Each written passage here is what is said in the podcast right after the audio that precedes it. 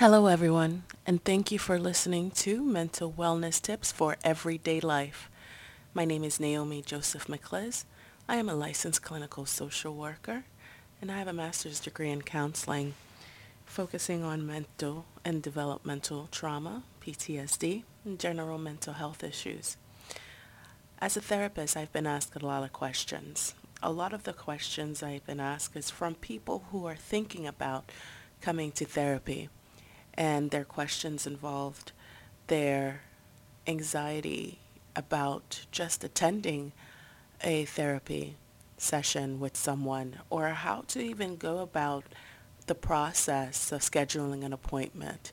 Is there any kind of expectations?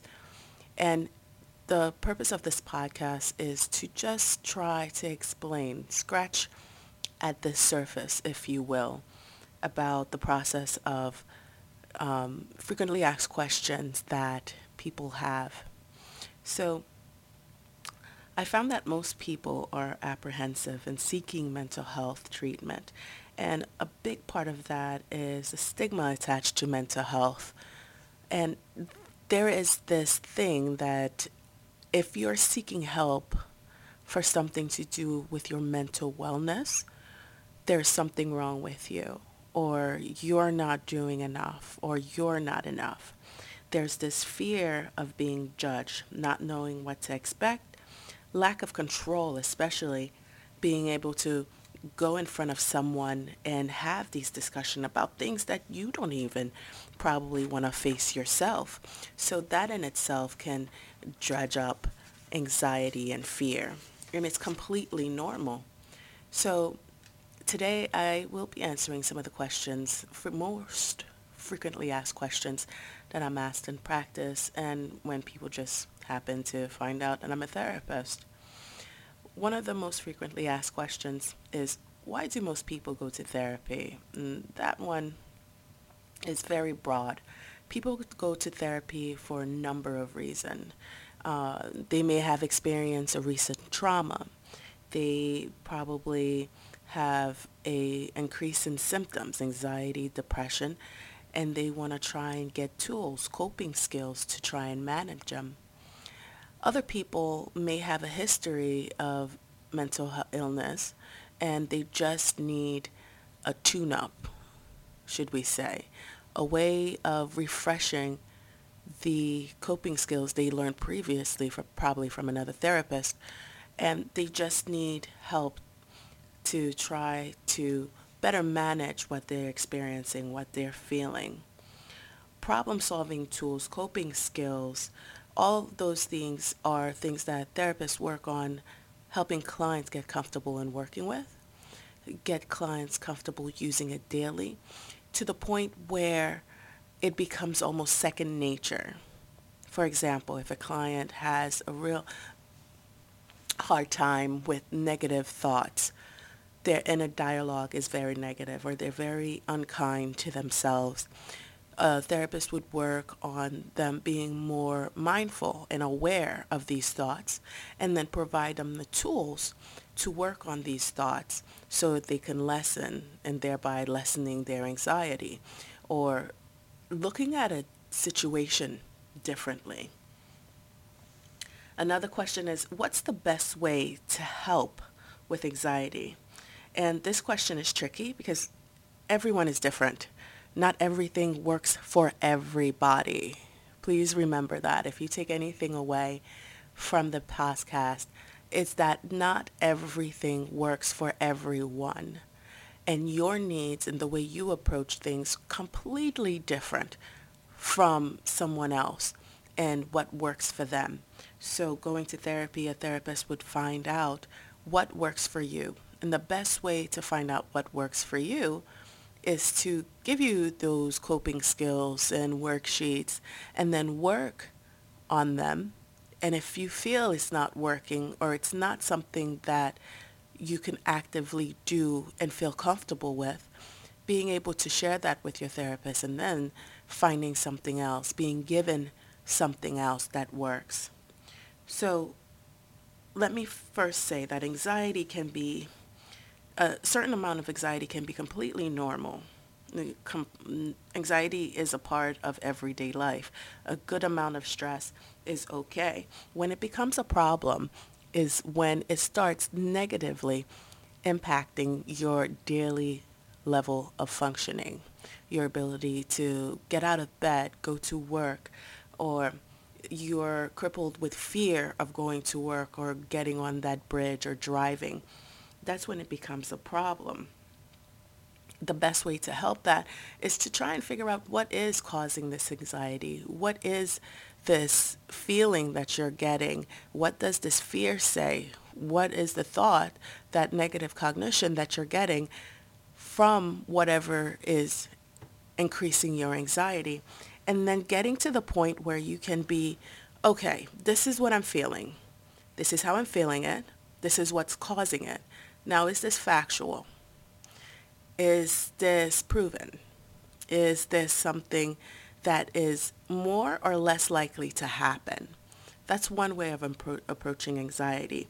Another way of approaching anxiety is by medication. If you are if you're open to that idea, being able to go to your doctor, your primary care physician, or psychiatrist and getting that medication to just decrease the level of anxiety until you're ready to go to a therapist. Not everyone's ready. So there's a lot of ways to address anxiety and your level of anxiousness. And the best thing you can do is to first figure out where it's coming from and try and understand it. That way you have the tools, you could work on the tools to better address it. Okay. Another thing is uh, relaxation. A lot of people walk around with so much tension in their body. And the thing that we know about anxiety is that if you're carrying a lot of tension, you're stressed all the time, your shoulders are tight and pulled up, you're breathing is not regulated. What happens is the anxiety increases. The tension causes your heart to pump a little faster. Your breath gets a little bit more shallower and faster and these thoughts that you're having increases as time goes by because the tension increases. So the best thing to try and do is get your body in a more relaxed state. By getting your body in a more relaxed state, you're lessening the anxiousness, the tension, and you're better equipped to address or figure out what this anxiety is taking a deep breath, taking really nice, slow, deep breaths, letting your body relax. Exercise works a lot because it helps the body feel better. It releases a lot of amazing chemicals in your brain naturally, and that helps to relax and give you some happiness and less anxiety. Grounding technique is another way of being in the moment right now. Taking uh, breathing exercises, relaxation exercises, progressive muscle relaxations, all those things help to decrease anxiety symptoms. Another question I get is, why is it important for patients to get better?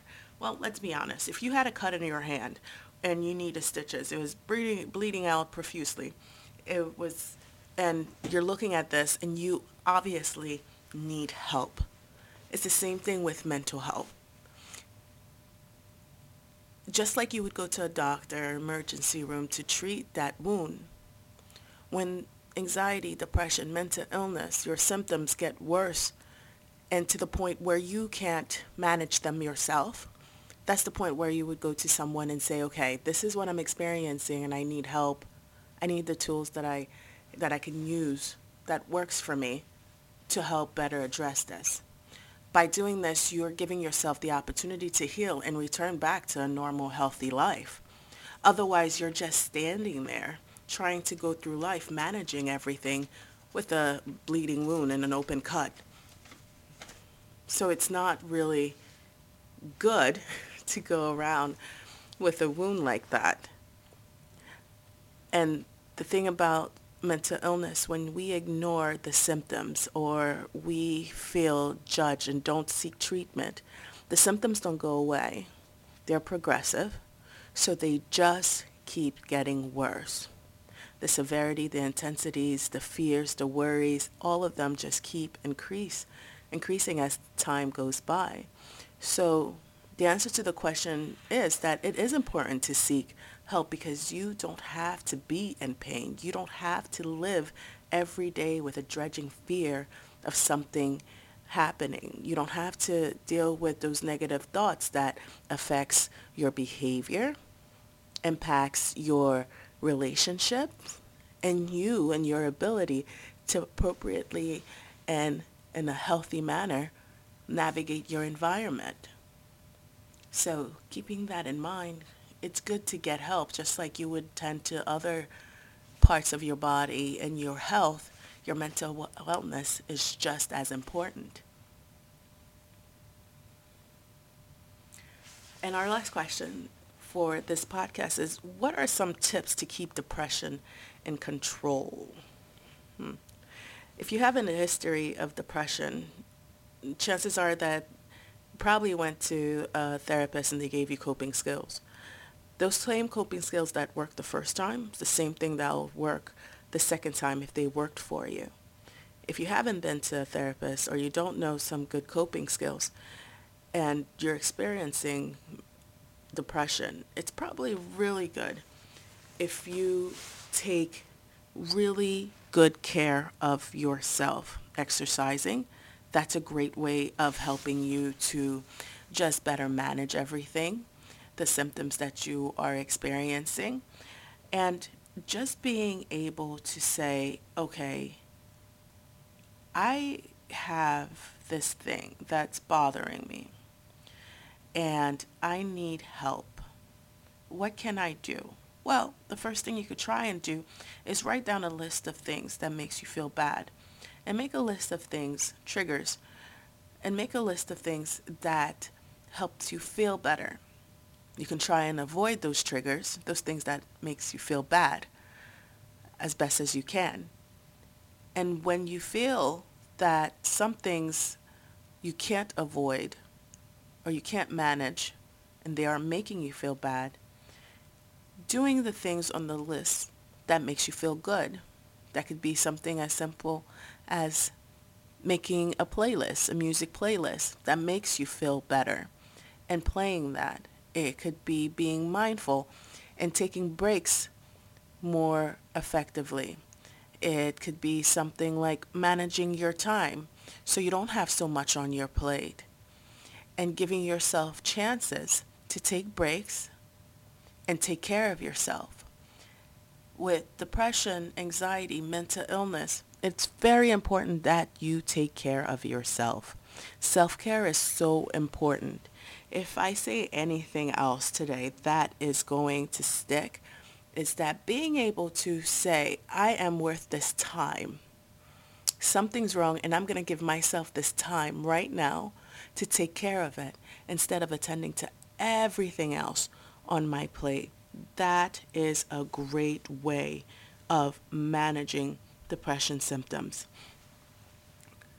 And a side note, if you're experiencing suicidal thoughts, if you are taking part in self-injurious behaviors such as cutting, it would be really great, and I would strongly suggest that you seek treatment calling a crisis center, calling a suicide hotline, calling people that you are tr- that are trustworthy, people that you are close with that can help you just better manage that instead of staying in that state where you're having suicidal ideations or you're hurting yourself.